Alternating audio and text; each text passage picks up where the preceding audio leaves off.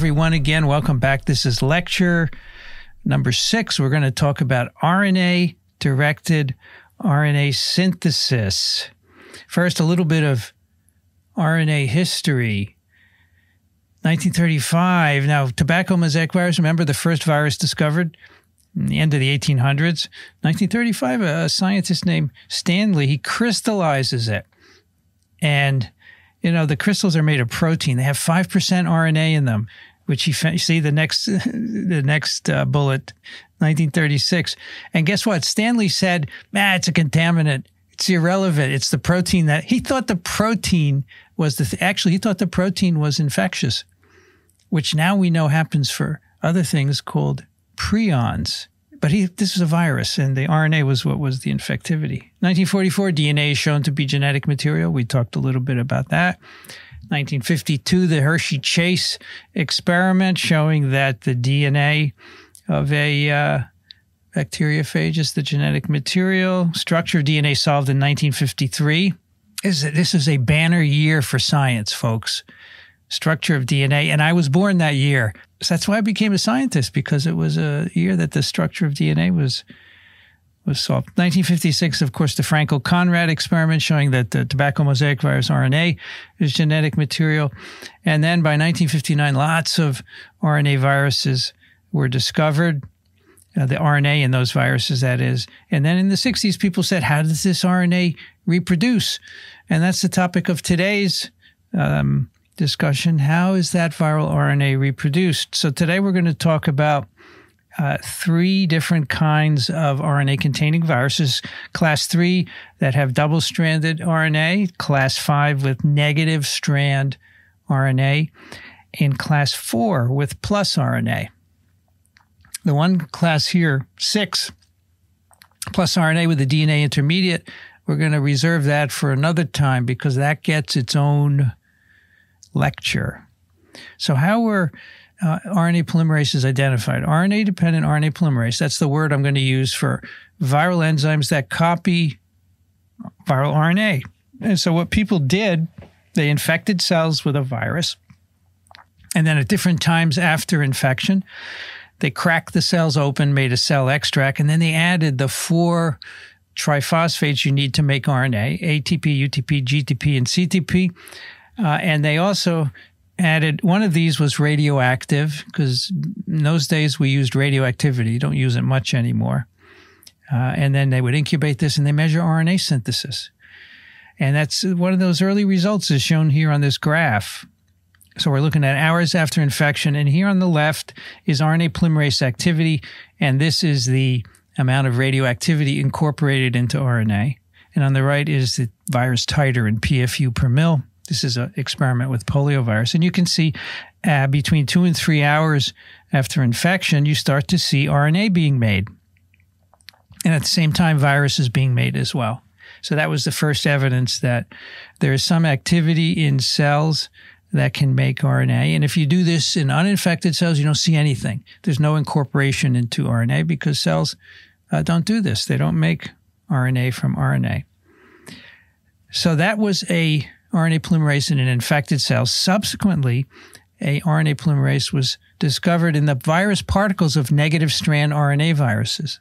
So Baltimore, he reasoned, remember Baltimore of the Baltimore scream, he reasoned, well, these plus RNA viruses, they don't have to have a polymerase in the particle, but the negative strand ones do. So he set out to look for it and he found it in VSV. And then finally, when we got the ability to sequence viral genes, we could see the sequences of these polymerases. And there's a, a signature amino acid triplet, GDG, uh, GlyAsp, ASP, which is a signature for the active site, as you'll see. So if you have what you think is a polymerase, you can just look for this, confirm it. Then you can, of course, make the protein uh, from the DNA and show that it has activity. And now, of course, we have many crystal structures, three dimensional structures of these polymerases. So there's a relationship between the, the polarity of the RNA and whether or not there's a polymerase in the particle right? Negative strand RNA genomes, the particle contains the RNA dependent RNA polymerase, and the RNA is coated with protein. We call it a nucleocapsid. Here for VSV, here for influenza. The RNA protein complex is the nucleocapsid. This is negative strand, so it has to bring in a polymerase with it, right? Because if a negative strand gets in a cell without a polymerase, nothing will ever happen. It'll get degraded because there's no polymerase in the cell that could copy it. In contrast, plus strand RNA genomes, there's no polymerase in the particle. It's not necessary. The RNA is typically naked. It gets in the cell and it's translated immediately. There are two exceptions to that the naked part. They're retroviruses and coronaviruses. Their plus strand RNA is coated with protein. And there's specific reasons for that. Uh, here, here, for example, there's a poliovirus with a naked plus stranded RNA genome, a flavivirus naked plus strand. But here, coronaviruses, the RNA is coated with a nucleoprotein. It's not naked. There's no polymerase in the particle, but the RNA is coated. Probably because it's so long, it needs to be protected. And then retroviruses are coated with a protein. And that's probably because the RNA has to be reverse transcribed when it enters a cell. And then finally, the double stranded RNA virus genomes. Remember, the double strand has a plus strand in it, but it's inaccessible to the ribosomes once it gets in a cell. So these particles have to have an RNA polymerase in them as well, even though there's a plus strand in that duplex. They cannot be translated, so the polymerase has to make messenger RNAs. And nucleocapsids, uh, again, the nucleocapsid is the RNA protein complex. It's a substructure within the particle. We've talked about this for VSV. It's an envelope virus with a nucleocapsid of RNA and protein. It's a negative strand RNA and a single nucleocapsid protein It's wound around in a helical structure. Here is the structure of the nucleocapsid protein. We've seen this before, and the RNA bound to it, this uh, molecule here. And this is the actual uh, three dimensional structure of a part of this nuclear capsid. And you can see one subunit of the protein, nuclear protein is in dark blue here. And you can see it's wound around in a helix. And then influenza viruses as well have a nuclear capsid, the RNA protein complex within the membrane. Uh, this is arranged as shown on the right here. There's the polymerase protein, and then the nucleoprotein is the orange spheres wrapped around the RNA. That's the structure of the nucleoprotein there, and the RNA binds in a groove in it, very much like the VSV situation. And on the bottom is, bottom is the three dimensional structure of the actual nucleoprotein or nucleocapsid of influenza virus. Here is, is we're looking at the end, and here we're looking at a side view. And that blue, again, the dark blue is a single protein, a nucleoprotein. So you can see how they're repeated in a coiled fashion to make up the NP. Now remember that RNA is not just a line. We draw it as a line in all of our diagrams, but it's highly structured. And we will talk about some of these structures uh, during this course. RNA can be base paired. It can be base paired in a st- what's called a stem loop, where the stem consists of residues that are complementary. So they form this base pair. There's often a loop at one end. These can be complicated. They can be multi-branched. There can be interior and bulges and so forth. Uh, and there can be something called a pseudo knot, which is one of my favorite. I just love this idea that this is, it looks like a knot, but it's not really a knot. So it's a pseudo knot. How many times can you say not in the same sentence, right? And so that's what this is. You have a stem loop structure, and then the bases in the stem, these red lines, can base pair with bases downstream of the stem loop. All right, so when that happens, you get what's shown in the next panel. And then it actually twists around itself, which is in the third panel. This is the actual three dimensional structure of this. So that's what it looks like and it looks like a knot, but it's not. So that's why it's called a pseudo knot. These are important for protein RNA interactions, and we've shown you this 5' prime region of HIV 1 RNA, which is full of these stem loop structures with all kinds of functions that we're going to talk about in this course.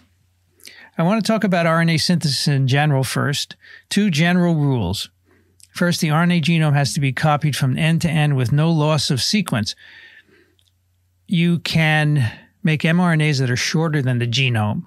But if you want to make more genomes, they have to be complete copies of what comes in with the virus. Otherwise, you can't make a new virus particle. So end to end. And you also have to make mRNAs that can be translated, right?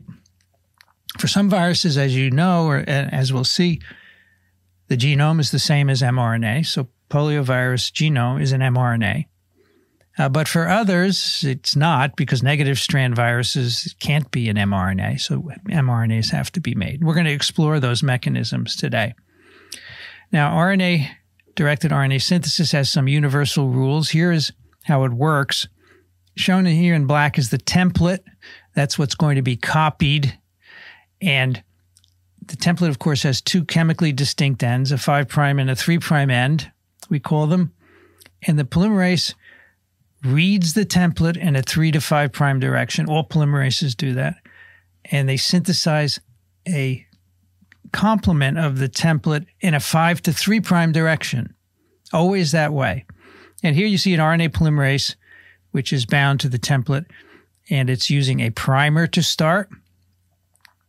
And this primer is, is complementary to the template, of course, it's shown in red. And the polymerase will add bases to the three prime end of that primer, depending on what's on the template, of course. So synthesis initiates and terminates at specific sites. Sometimes the polymerase initiates de novo, which means it doesn't need a primer. And our cellular DNA dependent RNA polymerase, the one that makes mRNAs, it, it doesn't need a primer either.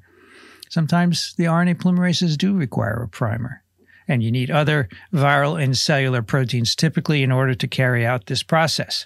As I've already shown you, RNA is made by a template directed incorporation of NTPs. We copy the template in a three to five prime direction, or we read it and we make the product in a five to three prime direct direction. So what's here is templated RNA synthesis, but in some cases, there is non-templated synthesis. We're going to see an example of that today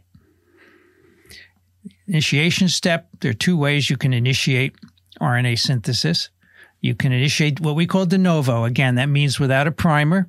Again, you always start at the three prime end. And in this mode, the polymerase can just add an NTP onto the three prime end and just keep adding more. In many cases, the polymerases are primer dependent. Here's an example of that. We have a protein linked uh, primer where the uh, polymerase uses that and then adds the second, uh, the first base onto it.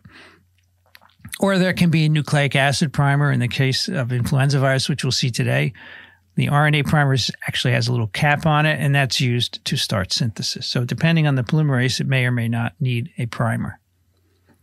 The mode of nucleic acid synthesis is universal, whether it be DNA or RNA was first figured out for DNA, and that's what's shown here. That's why the bases are T instead of U. But this also works for you. Again, the overall view of what's going on, we've looked at already. Here it is in the upper, upper left. And the mechanism by which bases are added is called the two metal mechanism of polymerase catalysis. If you've taken a biochemistry course, you might have learned this. So here is a DNA polymerase reading uh, a template, of course, and synthesizing in a 5 to 3 prime direction. If this were an RNA polymerase, it would be very similar, except we would have U instead of T. So we have the template here on the right, which consists of a string of, of bases with a phosphate in between each one. And, and the bases, of course, are composed of a sugar, a ribose, and one of the four bases, G, U, A, or C. So here's our template. And the product here, which is going 5 to 3 prime, we've already put down a C complementary to the G. We've put down an A, and they're linked by phosphodiester bonds. And now here, the T is being added by the polymerase. So, of course, what base gets put in is directed by the template, and that's an A. So you put in a T or a U if it were RNA. Uh, so here is the ribose part of it. That's the base. The T is the base. And then we have three phosphates one, two, three, as we move away from the sugar. And the way these bases are added in the polymerase, as we will see in a moment, uh, there are two aspartate residues. That's part of the GDD that I mentioned earlier. Those two aspartates coordinate magnesiums, magnesium ions, which in turn uh, help coordinate the phosphates. And these phosphates undergo a series of nucleophilic attacks, which eventually liberates the last two phosphates and joins uh, the first phosphate uh, to to the uh, existing chain uh, in the base. So here we would have uh, this this oxygen here, and the phosphate from uh, the the base that's being added is being linked to that by that reaction. So that's why we call this a two metal mechanism, because these two magnesiums coordinate and help to get this base added via the phosphates. First question Which is a universal rule about RNA directed RNA synthesis? RDRP may initiate de novo or require a primer. RNA synthesis initiates randomly on the RNA template. RNA is synthesized in a 3 to 5 prime direction. RNA synthesis is always template directed. All right, what do we have? 89% said RNA polymerase may initiate de novo or require a primer. That's correct. Uh, initiates randomly is not correct. It always initiates at a specific place. Uh, synthesized in a three to five prime. It's synthesized in a five to three prime, and it reads the template in a three to five prime direction. And it's always template directed, not always. Sometimes it is not. You just go back to uh, one of the earlier slides where I say sometimes there is non templated RNA synthesis, and we're going to talk about that today. Let's take a look at the polymerases, the RNA dependent RNA polymerases. The structures of all of them have now been solved at uh, X-ray by X-ray crystallography at high resolution. There are four kinds of nucleic acid polymerases. They're all shown here. We have our RNA-dependent RNA polymerase, which is uh, the one we're talking about today. Then we have RNA-dependent DNA polymerase, which is reverse transcriptase. It makes RNA into DNA. And we have DNA-dependent DNA polymerase, which copies RNA, DNA virus genomes and our cellular genomes. And finally, DNA dependent RNA polymerase, which makes messenger RNA and other kinds of small RNAs as well. They're very conserved. They seem to have arisen from a common precursor.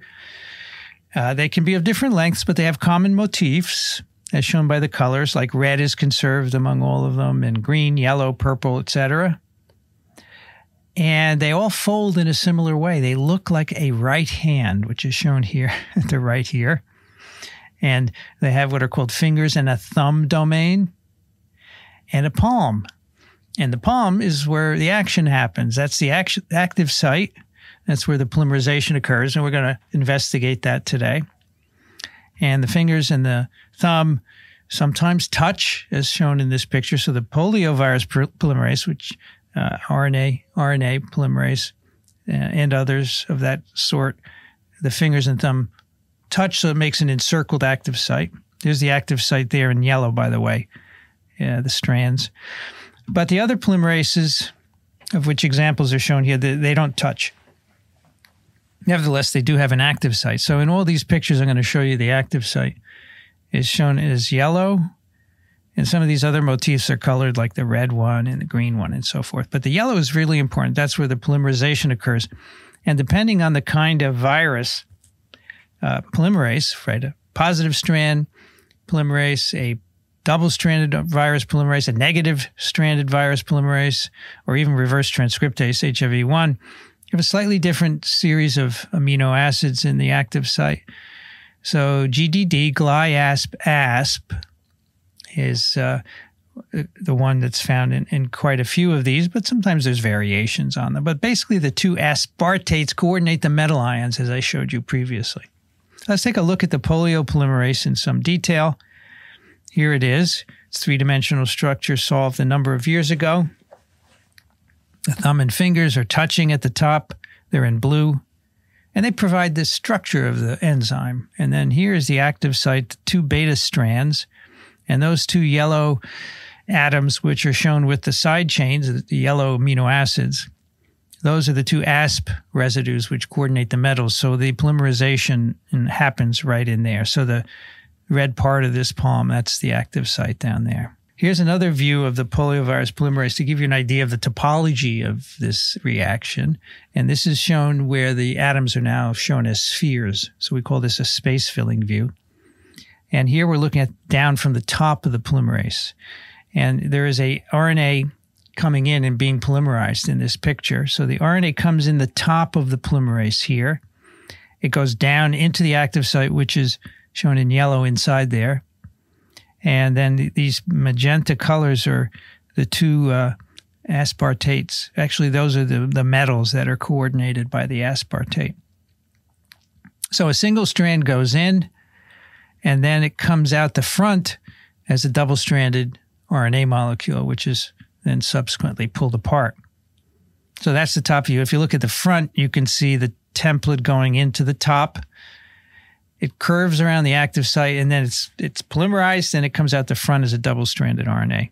And of course it's a helix. It's helix. It is coiled. And there's one more channel. So we've looked at the entry channel and the exit channel here. There's one more channel, and that's for NTPs. That's on the back of this polymerase. So now we're looking here on the back view and there's the top and the front is on the other side. But there's an opening here, and that's where the NTPs go in. And they go into the active site. And they're always going in, by the way. There's no selectivity. All four of them whip in and out really quickly. And when the right one goes in, it stays. But, you know, there's no way for you, for the enzyme to know when you need an A or a G or a C or a U. They all go in and out randomly really quickly.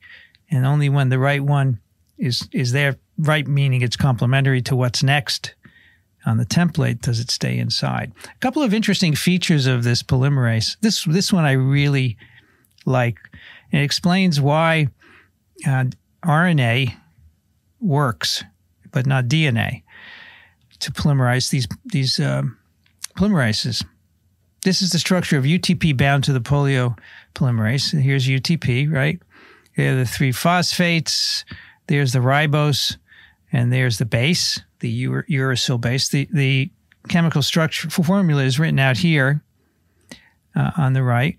And um, so the, there's the base, the three phosphates. And remember, RNA has two hydroxyls.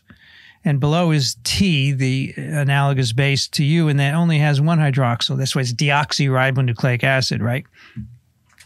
And that hydroxyl is what discriminates this polymerase. So only UTP will work in this, not TTP, because uh, the the RNA bases have a two prime hydroxyl, and if this were DNA, if this were T, there would be no hydroxyl here, and wouldn't be able to base pair with this aspartate uh, in this red strand in the active site. So here are two aspartates in the yellow active site, and um, there's another aspartate on a neighboring strand here in red and it's it's forming a hydrogen bond. I think I said base pair, but obviously that's not right. It's, it's forming a hydrogen bond with the two prime hydroxyl of the U. And if this were T, it would be nothing. No, no, no uh, hydrogen bond would form, and it wouldn't work. That's why this polymerase discriminate. Now you can change this single amino acid and get it to use DNA bases. So I think that's quite remarkable. So we're going to talk first about some plus-stranded RNA viruses and their modes of reproduction. We're going to talk about the picornaviruses, which are the plus-strand RNA viruses typified by poliovirus. There are also flaviviruses that you that are reproducing in the same way: West Nile virus, dengue virus, Zika virus, etc. So they have a plus-strand RNA genome, which is a messenger RNA It can be translated directly, or it's replicated through a minus strand full length complement to get more plus strands. This minus strand, by the way, is thrown away. It's not used for anything except to make more plus strands. Seems like it's a waste and it should be used for something, but it's not. So, if poliovirus, the viral genome is mRNA, viruses bind receptors, as we've discussed, they get into cells, the RNA is released. Here it is in the cytosol, and then ribosomes bind to it, and it's translated directly into proteins. Among the proteins made are the RNA polymerase and other proteins that are needed for that enzyme to work. And uh, they copy the plus RNA, make a minus strand, and then those minus strands are used to make more plus strands. Of course, early in infection, the newly made plus strands, they go back into the translation pool, as shown by this arrow 11 here. But once you have enough structural proteins made, you can start assembling capsids. And so some of these genomes will then assemble with the proteins to form a capsid in a process we'll talk about later.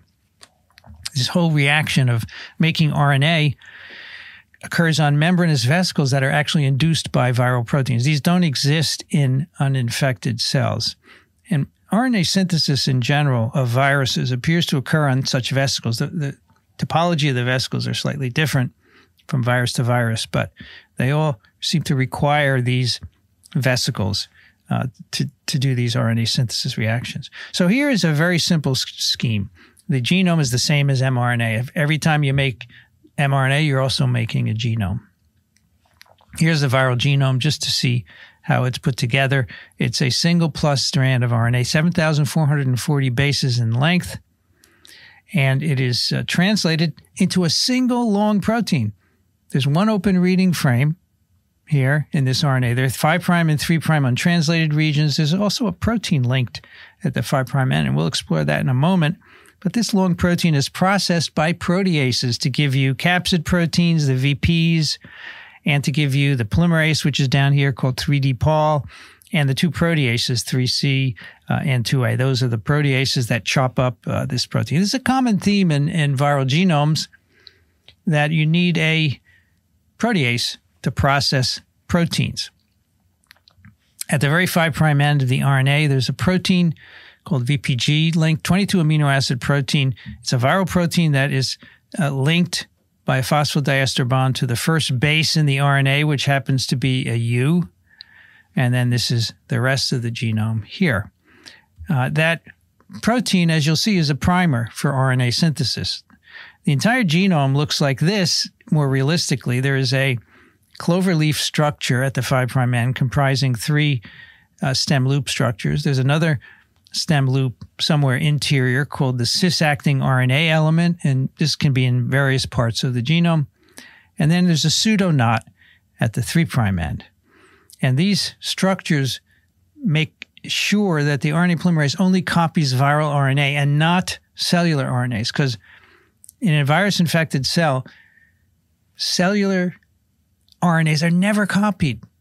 Never even though you have a ton of polymerase around. And we think these signals are needed for copying of viral RNAs.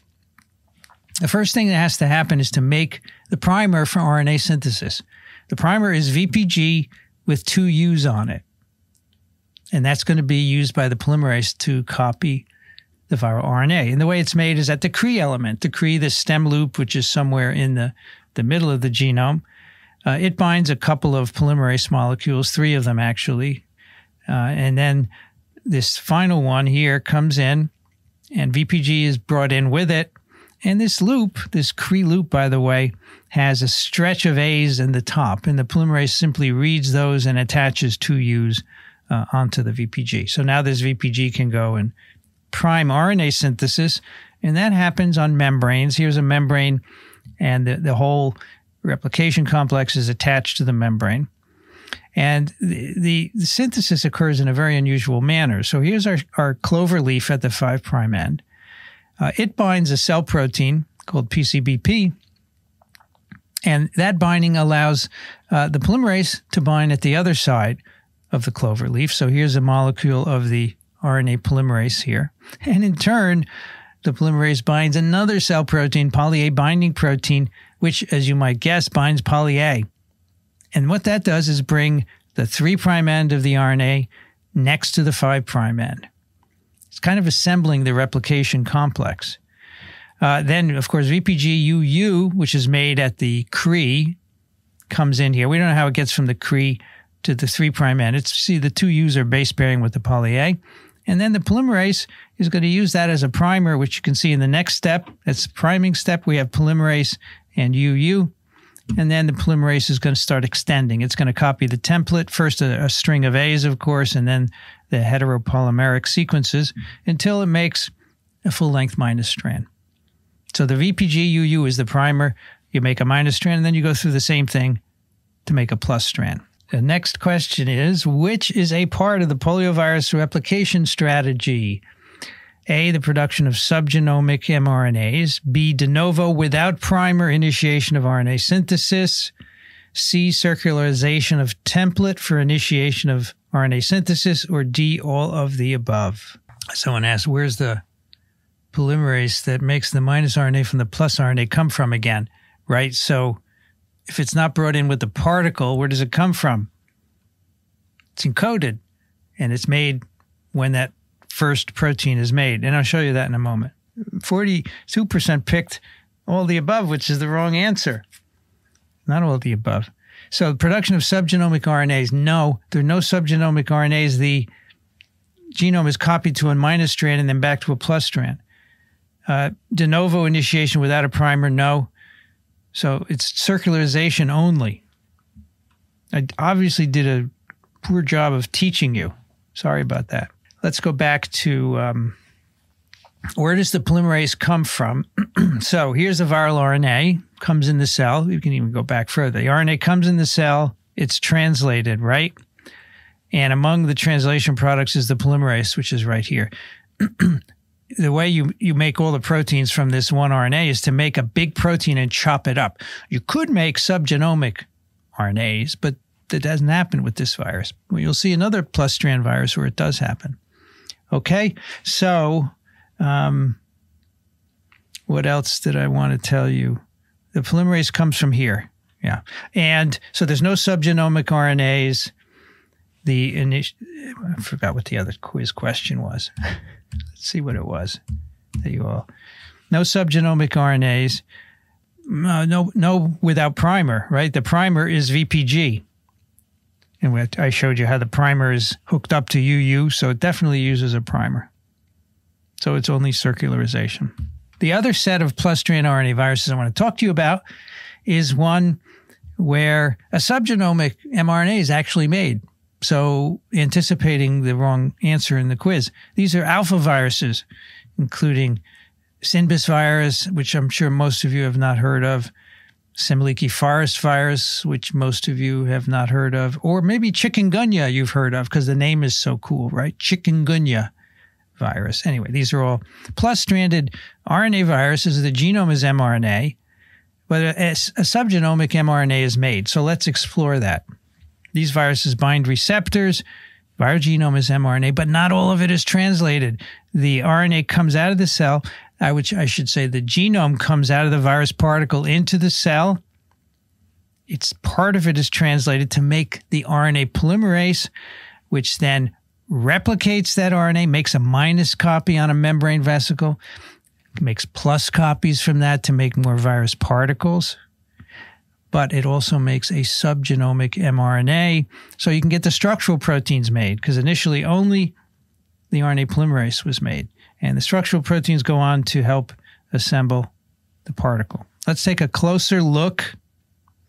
Here we have the viral genome. It is an mRNA. As soon as it gets in the cell, the polymerase is made. It makes long proteins that are chopped up by proteases. One of these is a protease. And you get the RNA polymerase and accessory proteins. So the polymerase can then copy this RNA, make a negative strand copy, and then it makes a subgenomic mRNA from that, from which the structural proteins are made. Now, you, you may ask why. Of course, I won't answer a why question. you could ask, what's the function of this? The function is that here at the end of NSP4, there's a stop codon. So translation cannot continue. And so an mRNA has to be made from a sequence here in red on the minus strand. So here's your subgenomic mRNA. And from that, the structural proteins are made. So subgenomic means shorter than the genome. I wish I could read the comments all the time. They're so amusing. Here we have very common in Brazil chikungunya goes around every summer. Mosquitoes, yes, the mosquitoes bring it around. We're going to talk about chick later on when we talk about emerging infections. It's a very cool story. But back to RNA synthesis. You have to know the nuts and bolts first. Coronaviruses. We've we've talked a little bit about these guys or gals, they get into the cell, they're plus stranded RNA. The RNA is translated, but not the whole RNA is translated, only part of it, but enough to make the RNA polymerase. And the polymerase can go on and make new genomes through, as you might guess, a minus strand intermediate. The new genomes can get packaged into new particles. The polymerase also makes mRNAs because not all of the initial RNA is translated. Let's take a look at that. It's pretty interesting. Here is inside the particle, the genome, 30,000 bases of RNA plus stranded. Here it is stretched out. And when this RNA gets into the cell, only the first third or so is translated. There is a stop codon after this 1AB protein. These two proteins are chopped up by proteases, and you get all the proteins you need to make RNA, including the RNA polymerase.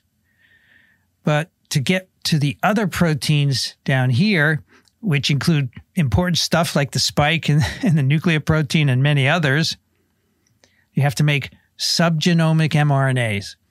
And these are very cool. These are nested.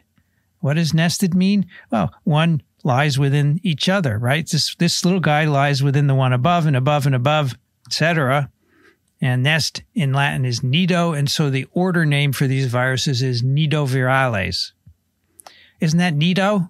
You know, I can't I can't resist that. Yeah, matrosh, matryoshka mRNAs. Maybe that would be a good one. How are these made? This is brilliant. Here's here's a, a diagram of mRNA synthesis, and here is the uh, viral RNA as it comes in the. And remember, the left half is translated to make the polymerase. And then here's the polymerase in gray, RDRP.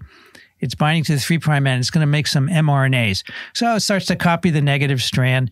And at some point, the 5' prime end of this genome kind of wraps around and it distracts the polymerase. So the polymerase begins copying it and you end up with an mRNA which is made complementary to a little bit of the 3' prime end of the genome, but then switches to the 5' prime end. And eventually it runs out of space here because this is the 5' prime end.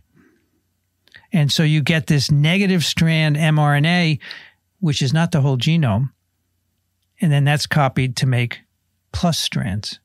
Okay. And that's how you get those nested mRNAs because depending on how far the polymerase goes here, at the 3' prime end. These are where all those nested mRNAs would be. If it goes short, you get the little ones. If it goes a little more, you get the bigger ones. And then wherever this jump occurs to the 5' prime end, that's the end. That's the 5' prime end of the mRNA. All right. And so that's how they make them. So this jumping is really interesting because that's how recombination occurs, RNA recombination. And we'll talk about this at the end of today. These viruses are really good at recombining. And that's why, you know, the SARS CoV 2 is a recombinant for sure of a lot of different bat viruses that were circulating out there. And so they're really good at recombination, and that gives them a lot of diversity. So this mechanism of RNA synthesis, which gives you the nested mRNAs, allows for high rates of recombination among these viruses. Very cool stuff. All right, let's go to negative strand RNA viruses. First, we have two kinds in general. We have viruses that have a single RNA. I call that unimolecular.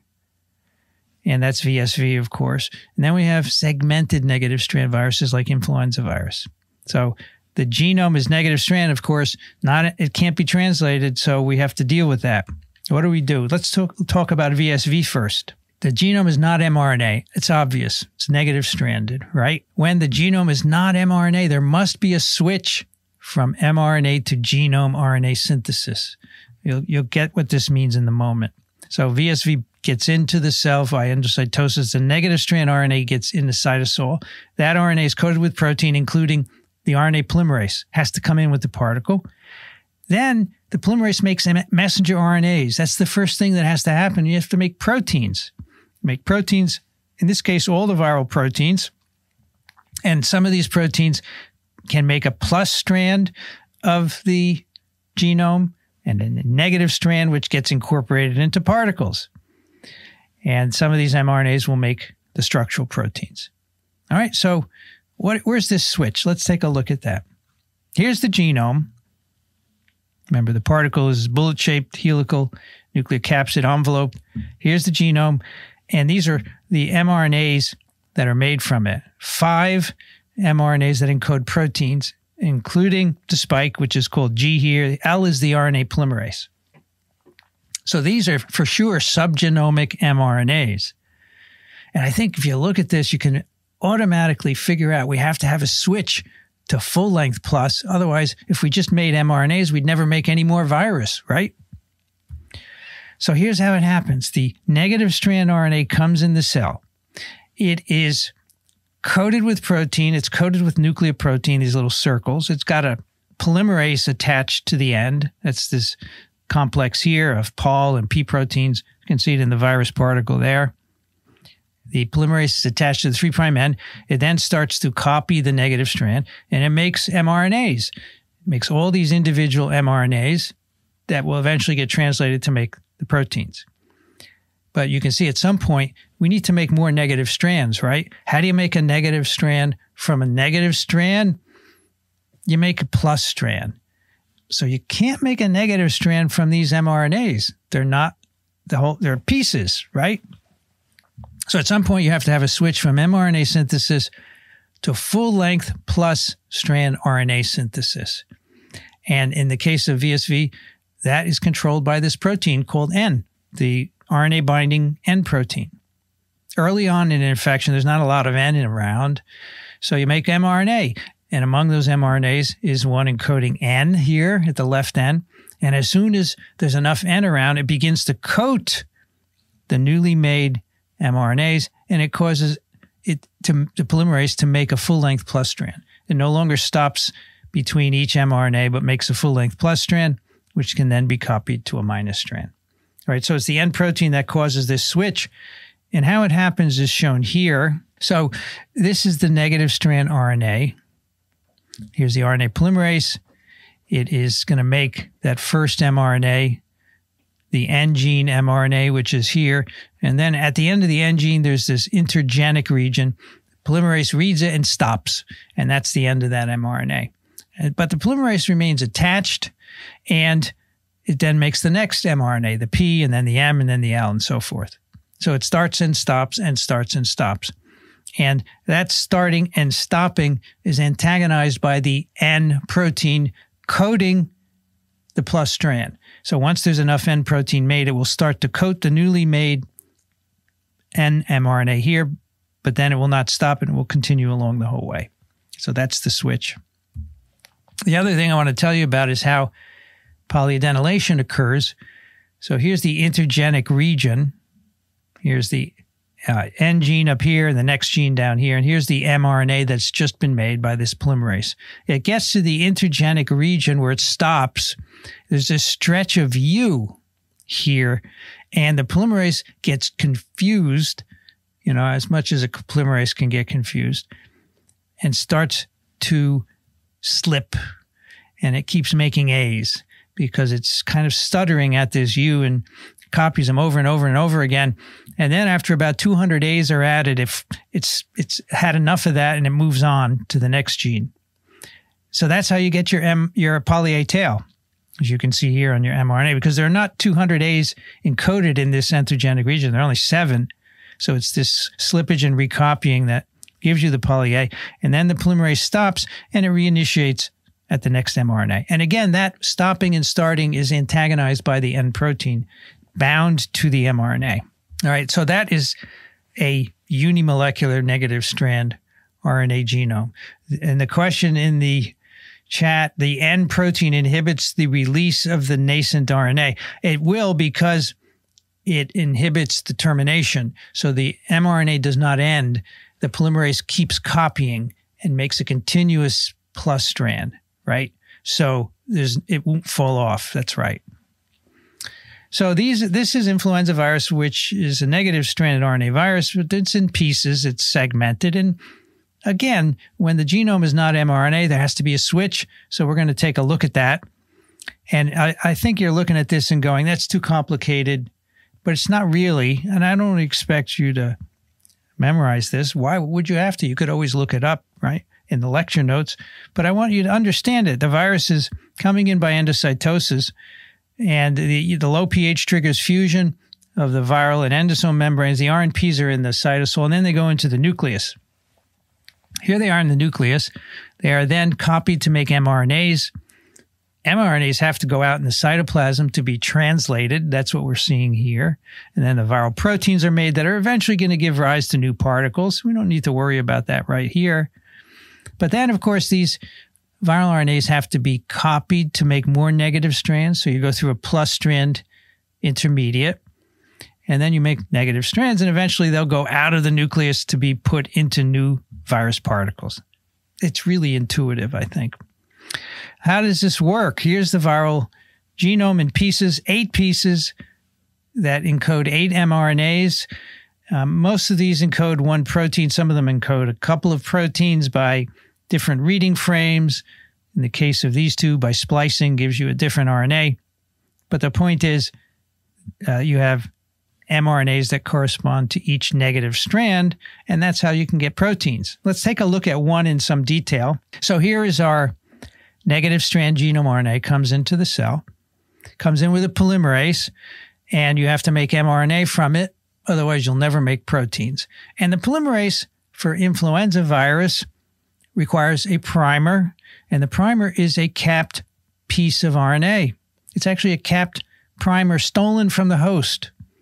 Call this cap snatching because what the uh, polymerase does, it takes host mRNAs and it cuts off the 5' prime end at the cap plus 10 to 13 bases, and that is used as a primer to make mRNA by the polymerase. So every viral mRNA has at its 5' prime end some cellular sequence, non-specific. It could be from any cellular mRNA, but that's what the different color is meant to uh, signify here. Now, the polymerase makes an mRNA from each segment, but it doesn't actually copy the whole segment. It stops about 20 nucleotides short and then polyadenylates it. And you may be saying, why does it do that? No, not why, but what's the function of that? And I will tell you in a moment the reason why or the function for stopping. Uh, but to finish off this uh, scheme here, we have to, of course, make more negative strands at some point. And to do that, we need a full length plus strand, one that doesn't have some host sequence at the end, because we know the viral RNAs do not have host sequence. And more importantly, we cannot lack these 20 nucleotides at the 3' end. So again, the nucleoprotein is the catalyst. When nucleoprotein levels rise to sufficient levels in the host cell, the uh, initiation occurs without a cap. It's just initiated de novo with an A. This is what nucleoprotein can cause. And then the copying goes all the way to the 5' end of the negative strand. So you make a complete plus copy, and now you can use that to make more genomes. So again, the NP is the key to this switch between mRNA and genome synthesis. I want to, and I, I did move some of these slides out of order. My apologies. I decided just an hour ago that it wasn't logical the way it was. Sometimes that happens. So uh, this slide was originally later. I think it makes more sense to go over this first. This is the mechanism of priming so here is the negative strand genome. It's just a very 3' N. And here is a host mRNA that's going to be cleaved by the viral polymerase to provide this primer for priming mRNA synthesis. So host mRNAs are capped. They have a, a, a base at the 5' prime end, which is a 5 to 5' prime uh, linkage instead of a 5 to 3 prime, and that protects the mRNA, makes it more translatable, and it's methylated and so forth. We'll talk more about this next time. So the, the viral polymerase complex cleaves these mRNAs of the host to give about a 13 base primer, and then that primes the polymerase to make mRNA. So you see the the base pairing occurring here and here the polymerase has now used the primer from the host to elongate. And now we have the mRNA at the bottom here. So that's how the cap snatching works, the priming by capped fragments of host mRNAs. Now, the polymerase is a multi subunit complex. Uh, here you can see its three dimensional structure and, and space filling model. And at the bottom, just a hand drawn picture. You can see it has a PA subunit in uh, let's see, what is that? Magenta, I guess. We have a PB1 in cyan and a PB2 in green. And these all have binding sites for RNAs. Uh, there is, and in fact, they have different functions. Um, the, the PB1 is the endonuclease that actually uh, catalyzes the cleavage. I'm sorry, the PB2 is the endonuclease. So what happens is we have our viral negative strand genome RNA, which needs to be copied. Uh, that uh, binds to the PB1 su- subunit via a specific sequence at its 5' end. You can see there. At the same time, the cellular capped mRNAs that need to be cleaved, they bind to the endonuclease, which is PB2, which you can see there. And eventually they're going to be cleaved, as shown down here, to make the primer for RNA synthesis. If it turns out that um, the wrong RNA uh, binds to the PB1 subunit, the endonuclease will never be activated. So, say, let's say, for example, that uh, the three prime end of this RNA that's bound is the is the wrong sequence. The endonuclease will not be activated because in order for PB1 to be active, both five and three prime ends have to bind and they have to be the right viral sequence. And that ensures that the endonuclease is, is activated and the, the mRNA is cleaved, and then you get initiation and elongation by the mechanism I just told you. So it's a very carefully orchestrated procedure to make sure that the right RNAs get copied. I want to now tell you why the mRNAs all miss three, 20 nucleotides at their 3' end. Remember, let's go back and I'll show you that. Remember, each mRNA doesn't go all the way to the 5' prime end of the viral negative strand RNA. And this slide will explain that. So here's the polymerase complex. We have um, cleaved the, the capped message by the endonuclease. It's been used as a primer. Here's the active site of the enzyme. The viral RNA is in olive color, right? So we're copying from the 3' prime end, we're making a 5 to 3' prime messenger RNA. And the way this enzyme works is the enzyme doesn't move on the RNA, but rather the 5' prime end of the viral template is fixed. So we think that the polymerization pulls the template through the enzyme. So there's initially a, a loop here. And as the polymerization continues, it gets smaller and smaller until it can't be pulled through anymore because the 5' prime end is locked onto the PB1 enzyme. That's the catalytic subunit. And there it happens to be a stretch of U's. So the polymerase begins to stutter. It can't pull any more template through and it just continues to add A's until one or 200 A's are added. And then it gives up, falls off, and you have a polyadenylated RNA. So that's why it's 20 bases short, because that loop is about 20 bases. And then there happens to be a polyadenylation signal there, kind of like the VSV, but different catalyst for uh, stuttering. Our next question is How are influenza virus and VSV RNA synthesis similar? A, the switch from mRNA to genome RNA synthesis is controlled by an RNA binding protein. B, polyadenylation occurs at a short stretch of U residues. C, viral mRNAs are shorter than minus genome RNA, or all of the above. Looks like we're stuck. Are we stuck at a stretch of U residues, perhaps? So this time, all of the above is right. Most of you got that, 74% everything's right. The switch from mRNA to genome is controlled by an RNA binding protein, right? The N protein binds the mRNA and allows it to be uh, made without a cap primer, and it also allows it to go all the way to the three prime, five prime end of the virion RNA, the minus strand. Polyadenylation occurs at a short stretch of U. Remember this, the U where the RNA is pulled around the polymerase and the Viral RNAs are shorter than minus genome RNA. Everybody's right here. Everything is right. You could look at that actually. Here, right? So the mRNAs are short. The NP controls the transition to full length plus strands. Our last set of viruses are the double stranded RNA viruses. They're reoviruses, multiple segments of double stranded RNA. Here's a double stranded RNA, just one for illustration. It has, of course, a plus and a minus strand. And, you know, as you'll see next time, messenger RNAs tend to be capped. And you see this, uh, this plus strand has a cap, which signifies that it could be a message if it were single stranded, but because it's double, it's not, can't be translated. And so when these viruses come into cells, they have an RNA polymerase in the particle, which copies this double strand to make a, messenger RNA so we can get protein made. But at some point, we need to make more genomes. And the genome is nothing other than a double stranded RNA. So some of these mRNAs can actually be copied by the polymerase to fill in the minus strand and make more genomes. But how this happens is very interesting. I want to show you that. Again, the key here is that the plus strand is not accessible, so these viruses have to have a polymerase. And here again, the genome is not mRNA because it's not translated technically. So when is the switch? Let's see if you can pick it up.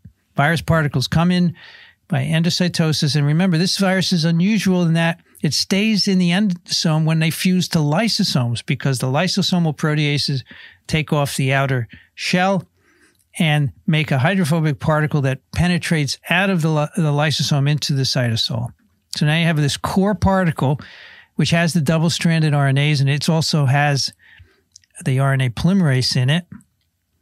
And this these RNAs never leave the particle. This is an example of a virus where the RNAs don't come out. They stay in the particle and the polymerase makes mRNAs inside the particle and they come out of these turrets that are at each five-fold axis. They're now open by virtue of removal of the outer shell. mRNAs are made inside and they come out. And you can see them coming out here. These little guys with, with their caps. And they're, of course, translated to make proteins, the viral proteins. And eventually you can build more particles. So you can build these particles shown in eight, which is the, again, the core basically with mRNAs in them. You now package the mRNAs in this new shell. So they're single stranded right there. You've also put in that core, the RNA polymerase. And so it then makes them double stranded. And eventually the outer shell proteins are added and these virus particles leave the cell. So I would say the switch is upon packaging the mRNAs because they're no longer translated they're now going to be made double stranded. The switch to genome synthesis, and that occurs at this step here, nine. So, this is why there are two shells, as we mentioned last time, to protect the RNA inside. But then you need to take off the outer shell to allow the mRNAs made inside the core to come out. Now, a number of years ago, an investigator uh, actually solved the structure of these cores making in the process of making mRNA. It was done by cryo EM and I'm going to show you that in a moment. I've jumped ahead. These are the particles with all the double stranded RNAs in them. And here's uh, the core, which the outer shell is removed. The turrets are now open so the mRNAs can come out. And these are the 12 mRNAs, three, six, seven, eight, nine, 10 mRNAs for reoviruses. Some of these have 12. And they, from each is made an mRNA, and from those are made one or two proteins, as you can see. And again, these mRNAs are made inside the particle. And the polymerase uh, is within the particle. So here's the image. This is a cryo-EM image of the release of uh, mRNA from, in this case, rotavirus, another double-stranded segmented RNA virus. Inside is the RNA. This is the core particle. These are the turrets here. And the pink, the pink is the RNA that was visualized by there's RNA coming out of each five-fold axis, each turret. So the idea is the RNA inside is being copied to make mRNA. Then it comes out. The, here's a here's a pentamer, right? One, two, three, four, five. And you know structure, so you would find hexamers here. One, two, three, four, five, six, right? Because this is a bigger particle. And here the RNA is coming out at each five-fold axis. There it's capped, and the mRNA is shown in gray.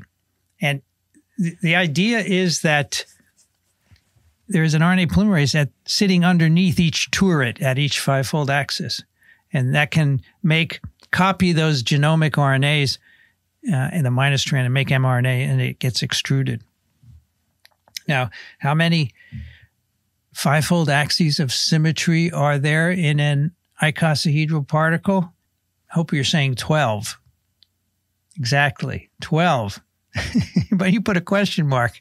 You should have said 12 exclamation point. Have ne- we have never found a double stranded RNA virus with more than 12 segments, probably because you have to have a polymerase at each five fold axis. So you can't have more than 12 polymerases, and one polymerase copies each double stranded segment to make these mRNAs. That's the idea there. That's neat, isn't it? last thing I'm going to talk about is really important because it's about the origins of diversity among RNA viruses. And, you know, the reason SARS-CoV-2 was able to jump from bats to humans because was because of diversity. The reason the virus is apparently changing and variants are being made that appear to be less well neutralized by antibodies is because of the mechanisms we're going to talk about right now. There are two main origins of diversity among RNA viruses. First, misincorporation of nucleotides. All polymerases, all four classes of polymerase that we talked about earlier, they all make mistakes. The nucleotides go in, and you know only the right one is supposed to base pair, but sometimes the wrong one base pairs, and you get an error. And the RNA polymerases, the RDRPs, can't fix the mistakes. DNA polymerases can fix them, but RNA dependent polymerases can't. Neither can a reverse transcriptase the lack of proofreading ability causes the error rate of RNA viruses to be very high. One misincorporation per thousand or 10,000 nucleotides polymerase. So that gives you an average error frequency of one in 10,000 or one in 100,000 nucleotides polymerase. So in a 10,000 base RNA virus genome, if you have a mutation frequency of 1 in 10 to the 4, every time the genome is copied, you have one mutation. So if you make 10,000 new genomes in an infected cell, and you make many more than that, 10,000 genomes, you've mutated every base. Okay, that's why RNA viruses are the masters of mutation. And if you see again a headline that says the coronavirus is mutating, you should laugh at it because, as I said to a reporter, it's like writing a headline, the earth is round. There's nothing to that, right? coronavirus is mutating, they always mutate in every cell. So this is a problem in a way, but it's good because it allows RNA viruses to vary, much more so than DNA viruses. Exception, and here's the exception to this the lack of proofreading activity in the polymerase. So DNA polymerases have a separate protein that fix the mistakes that the polymerase makes, so the error rate is far, far lower but there's one exception in the RNA world that's the nidovirales. They have a protein called XON, which is a exonuclease. An exonuclease chews the end of RNA from the 3 to 5 prime direction. And it, if it senses an error, it cuts it out and the polymerase fixes it. So this is an error correcting protein. And here's how we think uh, it works. NSP14 is the, this XON protein. That's the exonuclease, and all these other proteins are accessory proteins and the RNA polymerase that is needed for uh, polymerization. And you can see there's a primer here, and we're copying a template.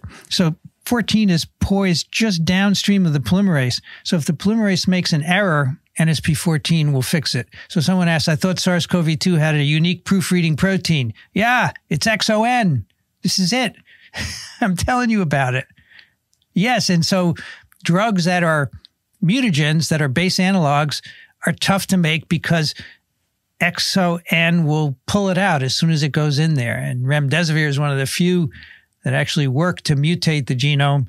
But it's hard to make an antiviral that's a nucleoside analog. And we will talk about that later on in detail. Anyway, so this uh, is important. If you take out XON, you can actually make an infectious virus. But this virus will have a 15 to 20 fold increase in its mutation rate, and it's not very fit. It will not compete well in competitions with wild type virus. What's the reason that nidovirales and coronaviruses are a subfamily in the nidovirales? Okay. This may allow faithful replication of large genomes. I told you that the genomes of nidovirales can be up to 41,000 bases. That's huge for RNA, the biggest RNA genomes.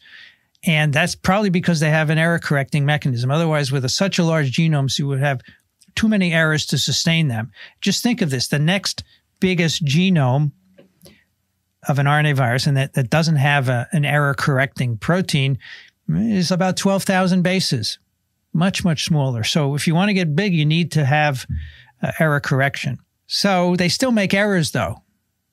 They're just a little bit lower than most RNA viruses, but You know, every time SARS-CoV-2 goes in you, in every cell, it's making errors, lots of errors.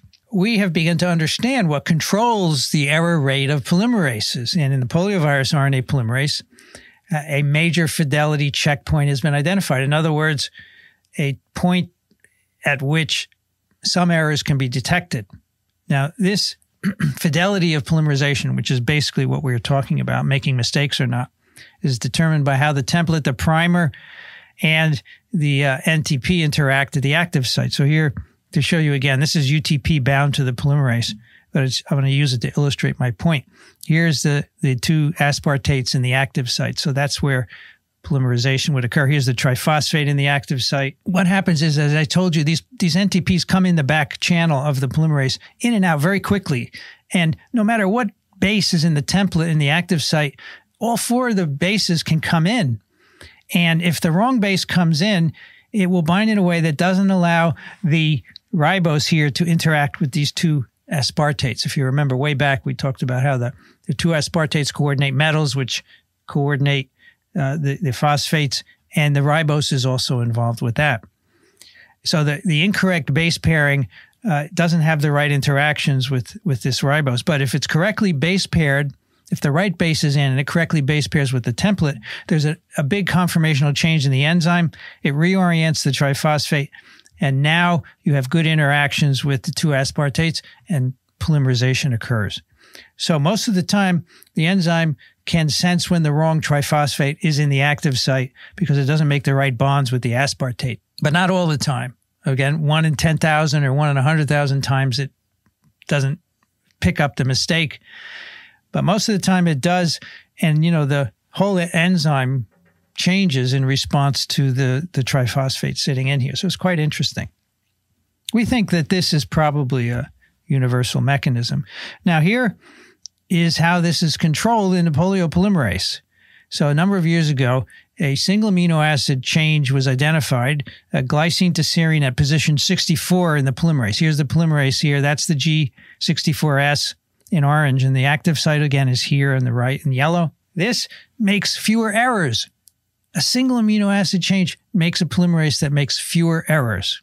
And what it's thought to do, it slows these conformational changes that occur on base pairing with the NTP, right? So that, that base pairing that has to occur when the right NTP goes in, the whole conformational change that mediates that is slowed by this amino acid change, which is quite far away from the active site, but nevertheless, it can control what happens in the active site.